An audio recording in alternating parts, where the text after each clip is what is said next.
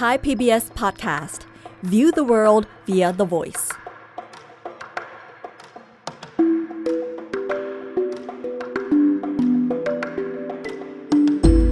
อาเซียนไอส์เปิดมุมมองใหม่ผ่านเรื่องลึกแต่ไม่ลับของผู้คน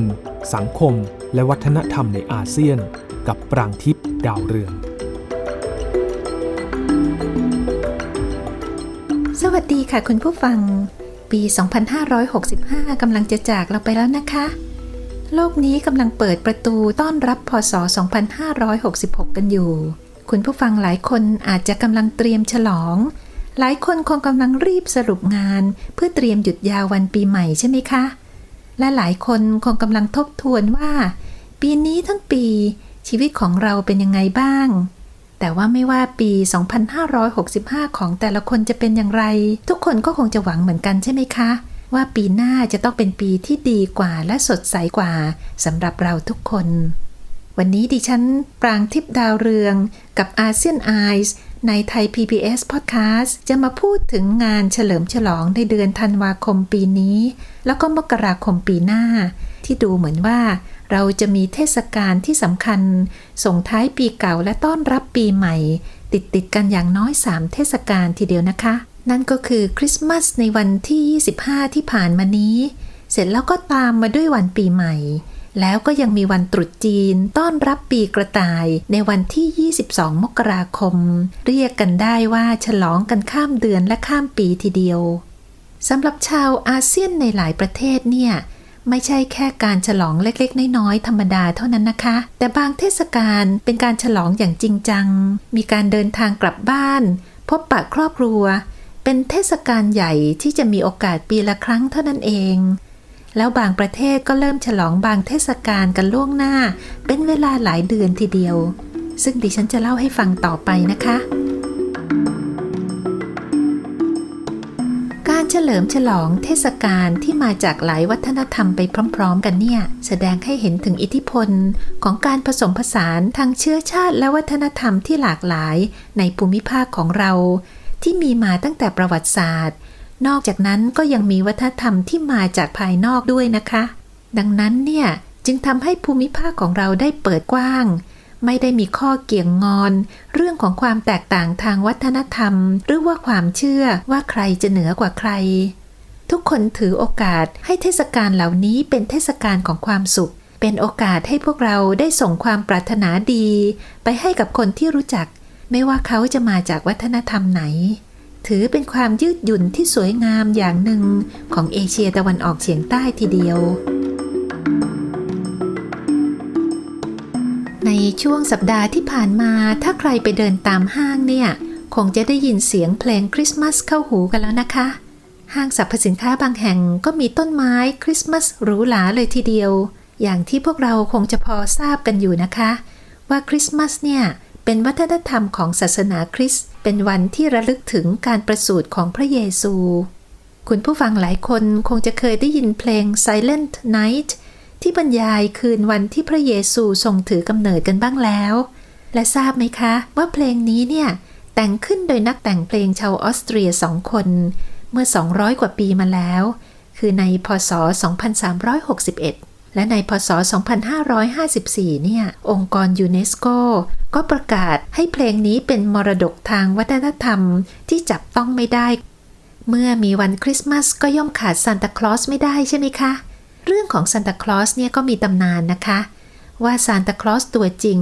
มาจากบาทหลวงท่านหนึ่งในศาสนาคริสต์ท่านเกิดในเมืองเมืองหนึ่ง ที่เป็นพื้นที่ของประเทศตุรกีในปัจจุบัน ท่านมีชีวิตอยู่ในศตวรรษที่สามเป็นผู้ที่มีความเมตตาแล้วก็มีศรัทธาต่อศาสนาเป็นอย่างยิ่ง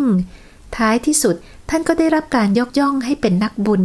ผู้พิทักษ์เด็กๆ ชื่อว่านักบุญนิโคลัส หรือว่าเซนต์นิโคลัสนั่นเอง มีเรื่องที่เล่าต่อๆกันมานะคะว่า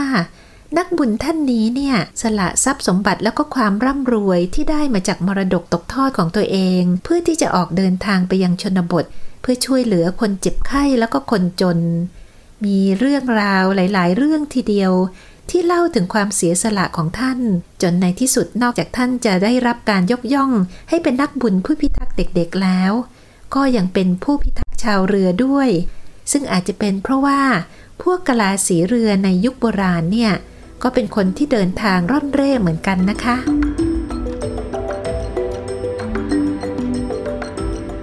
ในยุโรปยุคเก่าเนี่ย นักบุญนิโคลัสถือเป็นนักบุญที่มีคนรักใคร่ชื่นชอบ เป็นนักบุญที่ popularมาก ๆ ในบรรดานักบุญทั้งหมดของยุโรปแล้วเขายังมีการจัดงานรำลึกถึงวันที่ท่านเสียชีวิตคือวันที่ 6 ธันวาคมทุกๆ ปีอีกด้วย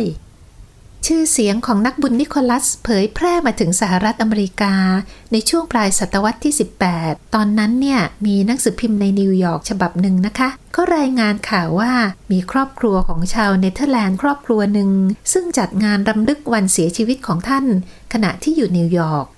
ดังนั้นเนี่ยชื่อเซนต์นิโคลัสกลายมาเป็นซานตาคลอสจากการออกเสียงชื่อเล่นของท่าน โดยชาวดัตช์หรือชาวเนเธอร์แลนด์นี่แหละค่ะ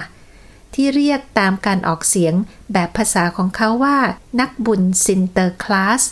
ซึ่งชาวอเมริกันก็เรียกตามโดยการออกเสียงแบบอเมริกันเพี้ยนมาว่าซานตาคลอสหลังจากที่หนังสือพิมพ์ฉบับนั้นรายงานซานตาคลอสก็เริ่มมีชื่อเสียงมากขึ้นและก็มากขึ้นในสหรัฐอเมริกา พอมาถึงต้นศตวรรษที่ 19ซานตาคลอสก็เลยกลายเป็นคนดังในอเมริกาเรียบร้อยไปแล้วนะคะ และเนื่องจากซานตาคลอส ได้ชื่อว่าเป็นนักบุญผู้พิทักษ์เด็ก ๆ เนี่ยเหล่าห้างสรรพสินค้าในอเมริกา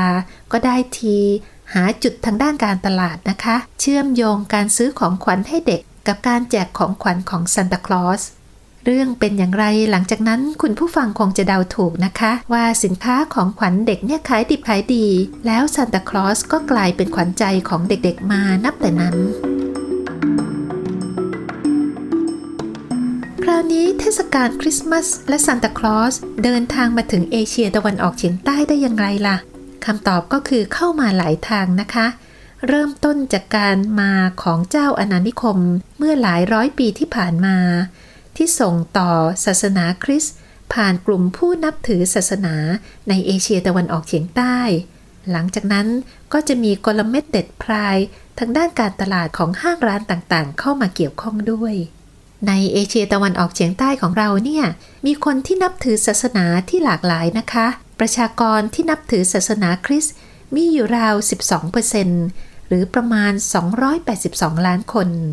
ประเทศที่มีประชากรส่วนใหญ่ที่นับถือศาสนาคริสต์ในภูมิภาคของเราเนี่ยมีอยู่ 2 ประเทศค่ะ คือฟิลิปปินส์กับติมอร์เลสเตซึ่งทั้งสองประเทศเนี่ยเขาถือว่าวันคริสต์มาส เป็นหนึ่งในเทศกาลที่ใหญ่ที่สุดของประเทศตัวเอง แต่ในขณะเดียวกันประเทศอื่นๆ ชาวคริสต์ก็เฉลิมฉลองกันเช่นเดียวกันนะคะ คุณผู้ฟังทราบไหมคะ ว่ามีบันทึกเอาไว้ว่าประเทศฟิลิปปินส์เพื่อนบ้านของเราเนี่ย เป็นประเทศที่ใช้เวลาในการเฉลิมฉลองเทศกาลคริสต์มาสที่ยาวนานที่สุดในโลก ในขณะที่ชาวคริสต์ในโลกตะวันตก ถือว่าเทศกาลคริสต์มาสเริ่มตั้งแต่วันที่ 25 ธันวาคม ไปจนถึง 5 มกราคม ที่เขาเรียกกันว่า 12 วันของวันคริสต์มาส ฟิลิปปินส์ที่เทศกาลคริสต์มาสเป็นส่วนหนึ่งของศาสนาคริสต์นิกายโรมันคาทอลิก ที่ฝังรากลึกอยู่ในสังคมมานานแล้ว ในช่วงที่ตกอยู่ภายใต้การปกครองของสเปน เป็นเวลา 377 ปี ระหว่างพศ 2064 กับ 2441 ซึ่งก็ยังฝังรากลึกในสังคมฟิลิปปินส์มาจนกระทั่งถึงปัจจุบัน เมื่อเทียบกับช่วงเวลาของเทศกาลคริสต์มาสในยุโรปเนี่ยในฟิลิปปินส์เขาเริ่มตกแต่งห้างร้าน แล้วก็เปิดเพลงคริสต์มาสอุ่นเครื่อง กันตั้งแต่เดือนสิงหาคมแล้วนะคะ พอถึงเดือนกันยายนก็มีการจัดอีเวนต์จัดงานนู่นงานนี่ โดยที่ห้างร้านต่างๆ ก็มีเทศกาลลดราคาก่อนวันคริสต์มาสไปด้วย จนไปถึงการฉลองใหญ่ในเดือนธันวาคม แล้วก็จบลงราววันที่ 6 มกราคมของปีถัดไป ก็เลยมีคนพูดนะคะว่าคริสต์มาสในฟิลิปปินส์เนี่ยจะเรียกว่าวันคริสต์มาสคงไม่ได้หรอก น่าจะเรียกว่าเป็นฤดูคริสต์มาสมากกว่า สำหรับใครถ้าอยากจะมีประสบการณ์ฉลองคริสต์มาสอย่างเต็มอิ่ม แต่ไม่อยากเดินทางไกลไปถึงยุโรปหรืออเมริกา ดิฉันแนะนำนะคะ ว่าให้ลองไปเก็บเกี่ยวบรรยากาศในฟิลิปปินส์ดู โดยเฉพาะอย่างยิ่งในเดือนธันวาคม จะได้เห็นว่าชาวฟิลิปปินส์เขาสนุกสนานกันแค่ไหน ส่วนคนที่อยากจะไปดูก่อน แล้วก็ไม่แน่ใจว่าจะเริ่มไปเดือนไหนกันแน่เนี่ย ก็จำง่าย ๆ อย่างนี้นะคะ ว่าฤดูคริสต์มาสในฟิลิปปินส์ จะอยู่ในช่วงเดือนที่มีชื่อภาษาอังกฤษที่ลงท้ายด้วย b e r ที่อ่านว่าเบอร์เนี่ยนะคะ คือเริ่มจากเดือนกันยายน หรือ September ยาวไปจนถึงธันวาคม หรือ December แล้วก็ต่อไปอีกนิดหน่อย ในเดือนมกราคมปีถัดไป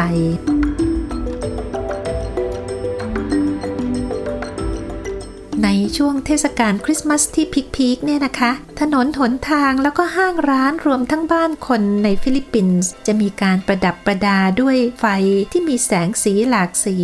บรรยากาศก็จะมีปาร์ตี้ที่นู่นที่นี่ เป็นเวลาที่คนชอบเข้าสังคมจะสนุกสนานกันมากนะคะ นอกจากนั้นในทางศาสนาเนี่ยก็จะมีพิธีมิสซาในโบสถ์ระหว่างวันที่ 16 ถึงวันที่ 24 ธันวาคม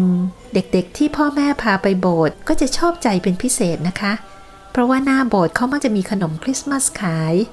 ตัวเองก็ได้ของขวัญจากพี่ป้าน้าอาในวันคริสต์มาส ส่วนผู้ใหญ่ก็จะแจกของขวัญแล้วก็แลกของขวัญกันสนุกสนาน แต่ถ้าไม่ระวังเนี่ย เงินโบนัสปลายปีที่ได้ ก็อาจจะหมดกระเป๋าไม่รู้ตัวนะคะ แล้วทำไมฟิลิปปินส์ถึงได้มีเทศกาลคริสต์มาสที่ยาวตั้งหลายเดือนล่ะ ปรากฏว่าคำตอบจากคนฟิลิปปินส์เองเนี่ยไม่เกี่ยวข้องกับศาสนาแต่อย่างใดนะคะ เป็นเรื่องของวัฒนธรรมแล้วก็ความสะดวกมากกว่า คนฟิลิปปินส์เขาอธิบายนะคะว่า การที่ฤดูคริสต์มาสของฟิลิปปินส์ครอบคลุมเวลายาวนานขนาดนั้น ก็มาจากการให้ความสำคัญกับครอบครัวเป็นหลักค่ะ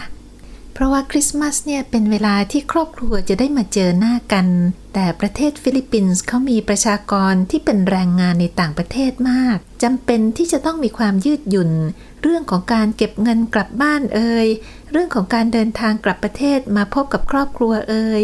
แล้วก็ให้เวลากับครอบครัวที่อยู่ทางบ้านในการเตรียมตัวด้วยนะคะ ชาวฟิลิปปินส์เขาก็เหมือนกับทุกประเทศที่ให้ความสำคัญกับครอบครัวมากๆ ดิฉันเคยเห็นพยาบาลชาวฟิลิปปินส์ในมาเลเซียคนหนึ่ง เขาซื้อของขวัญมากมาย แล้วก็แพ็คเป็นลังๆ เพื่อส่งกลับบ้าน เป็นของขวัญคริสต์มาสให้กับสมาชิกในครอบครัวที่บ้านเกิด เธอบอกดิฉันนะคะ ว่าเธอกับเพื่อนๆเนี่ยจะดีใจมาก ถ้าหากว่าปลายปีได้โบนัสงาม เพราะนั่นก็เท่ากับว่า เธอสามารถใช้จ่ายเพื่อครอบครัวได้อย่างไม่ต้องกระเบียดกระเสียนมากนัก อย่างที่เล่าไปแล้วนะคะว่า นอกจากฟิลิปปินส์แล้วเนี่ย ชาวคริสต์ในประเทศอื่น ๆ ในภูมิภาค รวมทั้งในประเทศไทย ก็เฉลิมฉลองวันคริสต์มาสเช่นเดียวกัน ถือเป็นงานใหญ่นะคะ มีการประดับประดาบ้านเรือน จัดงานเลี้ยงแลกของขวัญพบปะกับสมาชิกในครอบครัว แล้วก็เข้าโบสถ์กัน โดยทั่วไปเช่นเดียวกันค่ะเนื่องจากเทศกาลคริสต์มาสเป็นเทศกาลที่ต่อเนื่องกับปีใหม่นะคะ บรรยากาศของความสดชื่นท้ายปีก็เลยต่อเนื่องเช่นเดียวกัน เช่นในบ้านเราเนี่ยพอหมดคริสต์มาสแล้วก็จะได้ยินเสียงเพลงปีใหม่ตามห้างสรรพสินค้า แล้วก็ตามชุมชนต่างๆ ตามมา ถ้าอากาศเย็นๆสักนิดหนึ่งก็จะยิ่งทำให้การเริ่มต้นปีใหม่ เป็นความสดชื่นมากเลยนะคะถัดจากปีใหม่ก็มาถึงตรุษจีน ตามเทศกาลปีใหม่มาในเดือนเดียวกันเลยนะคะ หลายประเทศในเอเชียตะวันออกเฉียงใต้ ฉลองตรุษจีนกันอย่างจริงจัง เช่นในประเทศมาเลเซียนะคะ ร้านค้าและร้านอาหารของชาวมาเลเซียเชื้อสายจีนที่ทั้งปีไม่เคยหยุดเลยเนี่ยก็จะพร้อมหน้าพร้อมตากันหยุดงานประมาณหนึ่งสัปดาห์ทั่วประเทศ หรือว่าถึงสองสัปดาห์ก็มีนะคะ เพื่อที่จะให้ทั้งเจ้าของร้านแล้วก็คนงาน จะได้พักกลับไปเยี่ยมญาติในต่างจังหวัด ชาวมาเลเซียมักจะมีครอบครัวขยายที่ค่อนข้างใหญ่ มีลูกกันหลายคนแม้กระทั่งคนในยุคใหม่ก็ตาม เวลารวมญาติกันก็จะมีคนเป็นสิบคนเลยนะคะ สมัยก่อนเนี่ย พวกผู้หญิงจะช่วยกันเตรียมอาหารเลี้ยงกันภายในบ้าน แต่เดี๋ยวนี้ก็ไม่ทำกันแล้วค่ะ เพราะว่าอาจจะเหนื่อยนะคะดังนั้นเนี่ยธุรกิจพัตการอาหารจีนที่จัดชุดอาหารพิเศษในวันตรุษจีน ก็เลยเฟื่องฟูทั่วประเทศเลยค่ะ วันตรุษจีนเนี่ยพัตคารเหล่านี้ก็จะจัดวางโต๊ะกลมขนาดใหญ่ โต๊ะละสิบที่นั่ง เรียงรายกันเตรียมทั่วทั้งร้านเลยนะคะ บางพัตคารนี่ใหญ่มากบรรจุโต๊ะได้ถึง 20-30 โต๊ะ ก่อนวันตรุษจีนเหล่าแม่บ้านก็จะต้องโทรศัพท์ไปจองโต๊ะแล้วก็จองเวลา เพราะว่าวันหนึ่งเขาจะมีรอบการกินหลายเวลานะคะ แล้วก็เลือกเมนูที่จะมีให้เลือกประมาณ 2 หรือ 3 เมนู เป็นอาหารชุดของเขาอะนะคะ แต่ละเมนูจะมีอาหารประมาณ 10 ชนิด พอถึงวันก็แต่งตัวสวยไปพบกับครอบครัวที่นั่น ในมาเลเซียเขาจะมีจานยอดนิยมสำหรับตรุษจีนโดยเฉพาะที่เป็นจานเปิดงานน่ะนะคะ คือก่อนอาหารจานหลักจะเสิร์ฟเขาจะมีจานเปิดฉากที่เรียกเป็นภาษากวางตุ้งว่า ยีสาง เป็นจานที่เหมือนกับสลัดปลาดิบ มีส่วนผสมหลาย ๆ อย่างรวมทั้งปลาแห้งแล้วก็ปลาแซลมอน มีผักหลากชนิดแล้วก็ราดน้ำยำหวานๆ พอจานนี้มาเสิร์ฟเป็นจานแรก สมาชิกในครอบครัวก่อนที่จะเริ่มรับประทานกัน ก็จะยืนขึ้น แล้วก็เอาตะเกียบที่สะอาดของตัวเองเนี่ย ช่วยกันผสมสลัดจานใหญ่จานนี้ แล้วก็พูดดังๆว่าสวัสดีปีใหม่ หรือกงสีฟ้าชัย ถือเป็นความสนุกสนานของครอบครัวอย่างหนึ่งนะคะ พอกินอาหารเย็นร่วมกันก่อนวันปีใหม่ วันรุ่งขึ้นก็เป็นวันจริงนะคะ จะต้องมีการไปเยี่ยมบ้านพ่อแม่ญาติผู้ใหญ่ แล้วก็กินอาหารเย็นกันที่นั่นอีกหนึ่งมื้อ และที่สำคัญวันนี้เป็นวันแจกอ่างเปาที่เด็กๆจะชอบมาก ทุกๆ ปีในมาเลเซียและสิงคโปร์เนี่ย พวกธนาคารหรือว่าห้างสรรพสินค้า จะเตรียมซองอ่างเปาหลากสี แต่จะมีสีแดงเป็นส่วนใหญ่ เป็นซองที่ออกแบบมาอย่างสวยงาม มีขนาดพอเหมาะ เขาเตรียมเอาไว้แจกลูกค้า เพื่อให้ลูกค้าเอาไปใช้ใส่ธนบัตรแจกเป็นอ่างเปานั่นแหละค่ะ เรื่องของการแจกอ่างเปาสำหรับชาวอุตสาคเนเชื้อสายจีน โดยเฉพาะในมาเลเซียกับสิงคโปร์ที่จะคล้ายๆกับฮ่องกงเนี่ยก็จะมีวิธีปฏิบัติคล้ายๆกันนะคะคำว่าอ่างเปาเป็นภาษาฮกเกี้ยน ที่หมายถึงซองใส่เงินของขวัญที่มักจะให้กันในวาระสำคัญ เช่นงานแต่งงานวันเกิด แล้วก็แน่นอนที่สุดในวันตรุษจีน ตามธรรมเนียมเนี่ยซองอ่างเปาจะเป็นซองสีแดง มีภาษาจีนเขียนคำอวยพรที่เป็นมงคลอยู่หน้าซอง แต่ว่ายุคใหม่เนี่ยเขาก็เริ่มมีการออกแบบที่มีสีน่ารักน่ารักอื่นๆนะคะ แต่ก็ยังไม่ทิ้งประเพณีดั้งเดิม ที่เขียนคำอวยพรเอาไว้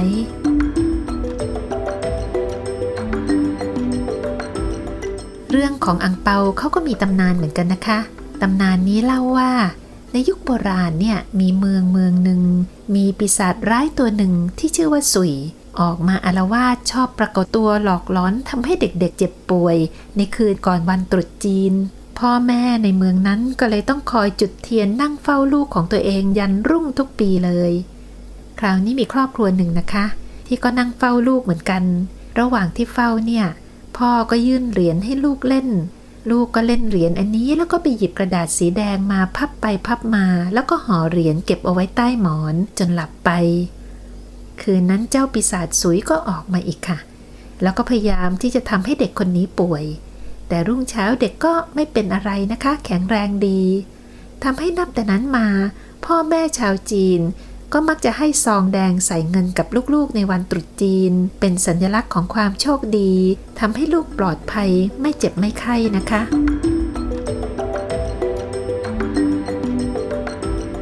สำหรับประเทศแถบบ้านเรา การให้อ่างเปาก็มีวิถีปฏิบัติตามธรรมเนียมนะคะ การที่จะบอกว่าใครเป็นคนให้แล้วก็ใครเป็นคนรับอ่างเปาเนี่ย เขาจะใช้หลักผู้ใหญ่ให้ผู้น้อย ไม่ว่าจะเป็นผู้ใหญ่ในเรื่องของความอาวุโส ของหน้าที่การงาน หรือว่าสถานะของการมีครอบครัวแล้วก็ถือว่าเป็นผู้ใหญ่เช่นเดียวกันนะคะ กลุ่มนี้คือเป็นผู้ที่แจกอ่งเปา หรือผู้ที่อาวุโสกว่า มีหน้าที่การงานสูงกว่า หรือว่าแต่งงานแล้ว ส่วนผู้ที่รับอังเปาก็คือเด็กๆ หรือคนที่อายุน้อยกว่า หรือเป็นลูกน้องที่ยังโสดอยู่ หรือว่าสมาชิกในครอบครัวที่ยังโสดอยู่ด้วย คราวนี้เขาใส่อะไรในซองอังเปาบ้างล่ะ แน่นอนที่สุดก็ต้องเป็นเงินนะคะ แต่เรื่องของการให้เงินในซองเนี่ยเขาก็มีธรรมเนียมรายละเอียดเหมือนกันค่ะ ถ้าเป็นไปได้เขาจะนิยมใช้แบงค์ใหม่ที่ไม่เคยใช้มาก่อน ด้วยการไปแลกที่ธนาคารสดๆเลยนะคะ แต่ระยะหลังเนี่ยแบงค์ใหม่หายาก ก็เลยอนุโลมให้ใช้แบงค์ที่ใช้แล้วได้ แต่ว่าจะต้องอยู่ในสภาพที่เหมือนใหม่ให้มากที่สุดนะคะ ส่วนการจะใส่เงินสักเท่าไหร่ดีเนี่ยธรรมเนียมก็มีว่า ยิ่งถ้าหากเป็นญาติที่ใกล้ชิดในครอบครัว ก็ยิ่งต้องให้มากกว่าคนอื่น แต่ก็หมายถึงว่ามากในศักยภาพที่เราให้ได้นะคะถ้าเป็นคนที่ไม่สนิทอยู่นอกครอบครัวก็ให้นิดๆหน่อยๆก็พอแล้ว แล้วก็ต้องระวังอย่าใส่เงินที่ลงท้ายด้วยเลข 4 นะคะ เพราะว่าการออกเสียง 4 เนี่ย ใกล้กับภาษาจีนที่หมายความว่าตายนะคะ ถือว่าไม่เป็นมงคล นอกจากนั้นในการใส่เงินก็ให้ใส่เป็นจำนวนเงินที่เป็นเลขคู่ด้วย คราวนี้ถ้าคุณผู้ฟังเกิดไปเที่ยวตรุษจีนในประเทศเพื่อนบ้าน แล้วก็มีผู้หลักผู้ใหญ่ให้อ่งเปาด้วยล่ะ เราจะทำยังไง ก่อนอื่นเลยก็ถือว่าโชคดีนะคะ ส่วนพิธีรับที่สุภาพ ก็คือให้ใช้สองมือรับ แล้วก็โน้มตัวไปข้างหน้านิดนึง ขอบคุณเขาแล้วก็อาจจะพูดว่าสวัสดีปีใหม่ หรือกงสีฟัดชอยในภาษากวางตุ้งก็ได้ แล้วก็อย่าเพิ่งเปิดซองดูเงินต่อหน้าเขานะคะ เพราะว่าถือเป็นการเสียมารยาทค่ะ ถ้าใครอยากจะไปดูเข้าฉลองตรุษจีนในประเทศเพื่อนบ้านบ้าง เราควรจะไปที่ไหนดีล่ะคำตอบก็คือไปได้หลายประเทศทีเดียวนะคะ แต่ละประเทศก็มีลักษณะเฉพาะตัวไม่เหมือนกัน ยกตัวอย่าง เช่น ที่ประเทศสิงคโปร์ที่มีประชากรส่วนใหญ่เป็นคนเชื้อสายจีนเนี่ยก็มีการเฉลิมฉลองในจุดต่างๆ ของเกาะติดต่อกันถึงสองสัปดาห์นะคะ เขาประดับประดาท้องถนนอย่างสวยงาม ถือเป็นจุดที่ดึงดูดนักท่องเที่ยว งานฉลองตรุษจีนแล้วก็งานต่างๆ เนี่ยจะจัดขึ้นแถวๆชัยนาทาวที่เขาจะมีถนนคนเดิน เปิดซุ้มขายอาหารแล้วก็ของที่ระลึกเป็นร้อยๆ ซุ้มเลย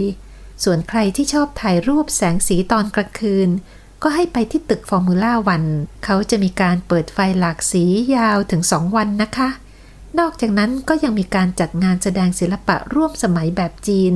บนจุดต่างๆ ของเกาะอีกด้วย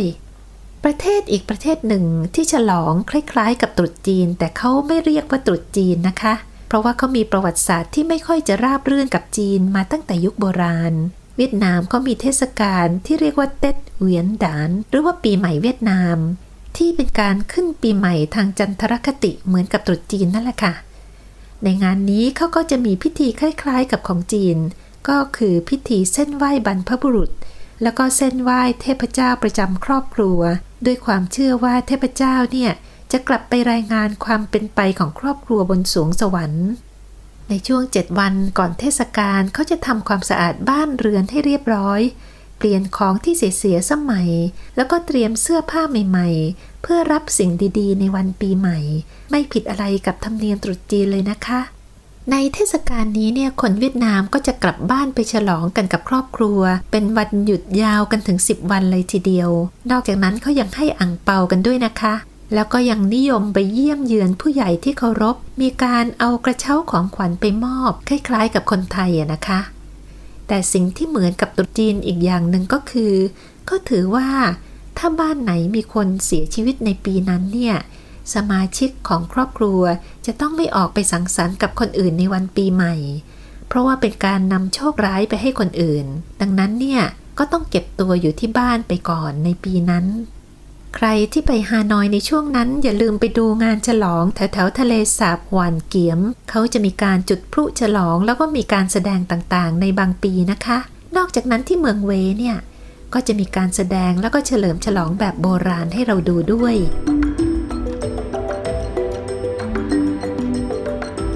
คราวนี้กลับมาที่มาเลเซียอีกครั้งหนึ่งนะคะ สำหรับคนที่ไปมาเลเซีย โดยเฉพาะอย่างยิ่งในเมืองหลวงกัวลาลัมเปอร์ในช่วงตรุษจีนเนี่ยระวังจะต้องผิดหวังนะคะ ว่าจะพบแต่ความเงียบ เพราะว่าคนจำนวนมากออกนอกมือไปเยี่ยมครอบครัวกันหมด ทางที่ดีถ้าอยากจะไปดูเขาฉลองตรุษจีนที่มาเลเซีย ให้ไปที่เกาะปีนังดีกว่าค่ะคุณผู้ฟัง ที่นั่นเขาจะจัดถนนคนเดิน มีงานฉลองกันคลึกครื้นในวันที่ 7 ของเทศกาลตรุษจีน ใครอยากจะดูแห่สิงโต ดูงิ้ว ดูดอกไม้ไฟ สไตล์ปีนัง แล้วก็รับประทานอาหารจีนอร่อยๆ และอื่นๆอีกมากมาย ก็เชิญไปที่นั่นในช่วงเทศกาลตรุษจีนนะคะ แต่ทั้งหมดทั้งมวลเนี่ยก็ต้องบอกว่าหัวใจของตรุษจีนก็คือครอบครัวกับคุณผู้ฟัง ส่วนงานฉลองนั้นเนี่ยเป็นเรื่องรอง แล้วก็มักจะตามมาในภายหลัง เขาก็มีเพียงในบางเมืองด้วยนะคะ ดังนั้นต้องระวังอย่าไปผิดเมือง ลองตรวจสอบดูก่อนนะคะ ไม่เช่นนั้นก็อาจจะพบแต่ความเงียบ แถมยังไม่มีอาหารจีนกินด้วย เพราะว่าเขาปิดร้านกันหมด เทศกาลหลากหลายเทศกาลตอนปลายปีในบ้านเราแล้วก็ประเทศเพื่อนบ้านเนี่ย ได้สร้างบรรยากาศของความรื่นเริงร่วมกันของเอเชียตะวันออกเฉียงใต้ แล้วก็เป็นหลักฐานว่า ภูมิภาคของเราร่ำรวยเพียงไหนในเชิงวัฒนธรรม มีความยืดหยุ่นเพียงใด มีความใจกว้างเพียงใด ถือเป็นความภูมิใจร่วมกันนะคะ ในเวลาที่ความสดชื่นของเทศกาลต่างๆ อยู่รายรอบตัวเรา ดิฉันขอให้คุณผู้ฟังทุกคนมีความสุขสมหวัง บรรลุเป้าประสงค์ที่ได้ตั้งใจเอาไว้ในชีวิต แล้วก็มีชีวิตที่อุดมสมบูรณ์และดีงามในปีนี้ ปีหน้าและตลอดไปนะคะ สวัสดีค่ะอาเซียนไอส์เปิดมุมมองใหม่ ผ่านเรื่องลึกแต่ไม่ลับของผู้คน สังคม และวัฒนธรรมในอาเซียน ติดตามฟังได้ที่เว็บไซต์ www.thaipbspodcast.com หรือแอปพลิเคชัน Thai PBS Podcast